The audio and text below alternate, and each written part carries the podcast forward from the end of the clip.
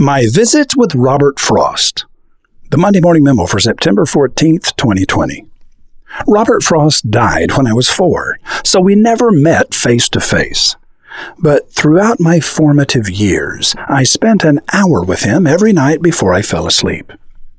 Robert Frost taught me how to write.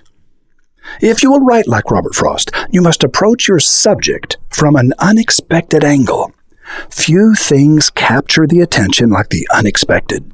When your reader or listener has chosen to follow you on a journey, it is because they expect to be fascinated, intrigued, and delighted. Don't let them down.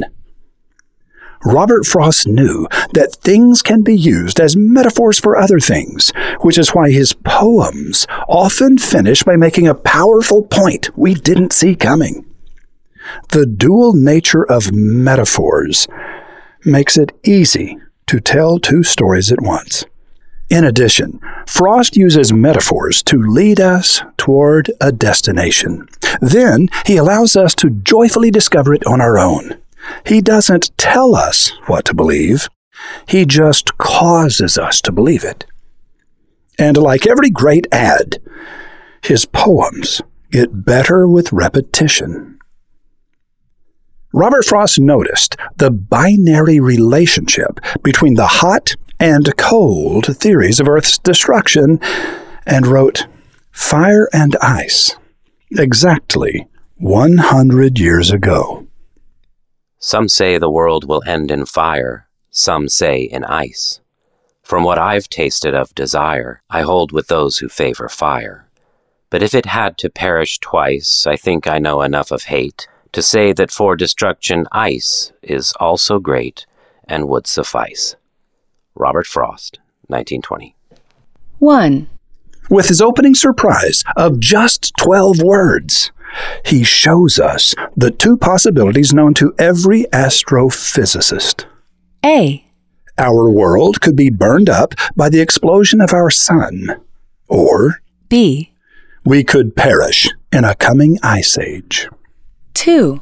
But then he makes a hard left turn to reveal that desire is just another type of fire, and hate is another kind of ice that for destruction is also great and would suffice. Robert Frost opens our eyes to the destructive powers of greed and hate in 15 seconds with just 51 words. When you allow a person to arrive at their own conclusion, the truth you have communicated is no longer your truth, but their truth. And no one will ever be able to take it away from them. They will forever defend it as a product of their own observation. 1. Approach your subject from an unexpected angle. 2. Tell two stories at once, using the relationship between two things as a pattern to reveal the relationship between two other things. 3. Allow the listener to arrive at their own conclusion. These are the principles of chaotic ad writing as taught by Wizard Academy. Chaos in science is not randomness, but its opposite a higher level of order beyond the scope of our immediate awareness. In the words of chaotic novelist Tom Robbins, Everything in the universe is connected, of course. It's just a matter of using imagination to discover the links and language to expand and enliven them. But Robert Frost knew this before Tom Robbins was born. And Robert Frost taught it to me. Shall we put it to the test? Step 1. I have chosen the word Molokai to be our unexpected beginning. Step 2. Send Indy at wizardofads.com a link to the website of a product or service for which an ad could not possibly begin with the word Molokai. Step 3. I will randomly select five of these products or services and write a fascinating ad for each of them beginning with the word Molokai. Step 4. These five ads will be published in next week's Monday Morning Memo. The objective of this demonstration will be to show you how, quote, everything in the universe is connected, of course, end quote, and how you can leverage these connections to accomplish things you have never been able to accomplish before.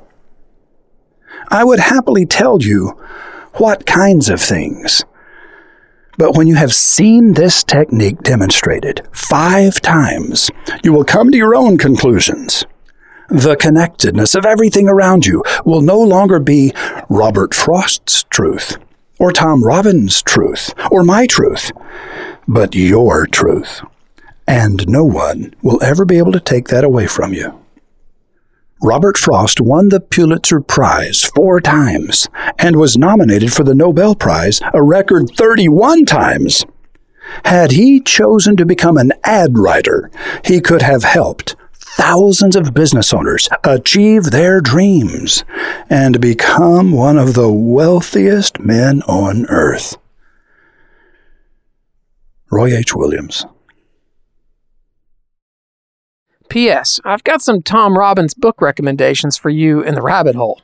Just go to MondayMorningMemo.com, look in the archives to September 14th, 2020, click the picture at the top of the page, and that is the rabbit hole. Indy. Sandy Masori wrote books about decorating with balloons, and it changed her world. Now she's coaching others on how to follow in her footsteps. Doctors, real estate agents, insurance people, financial planners, and all matter of entrepreneurs are becoming authors. Not to burst your balloon, pun intended, but Sandy says her method is far more likely to grow your business than it is to land you a megabucks book deal with a major publishing house. In other words, she can't turn you into a famous writer, but she can help you build a reputation for whatever it is you do. Roving reporter Rotbart says he won't begin the interview until you arrive at MondayMorningRadio.com.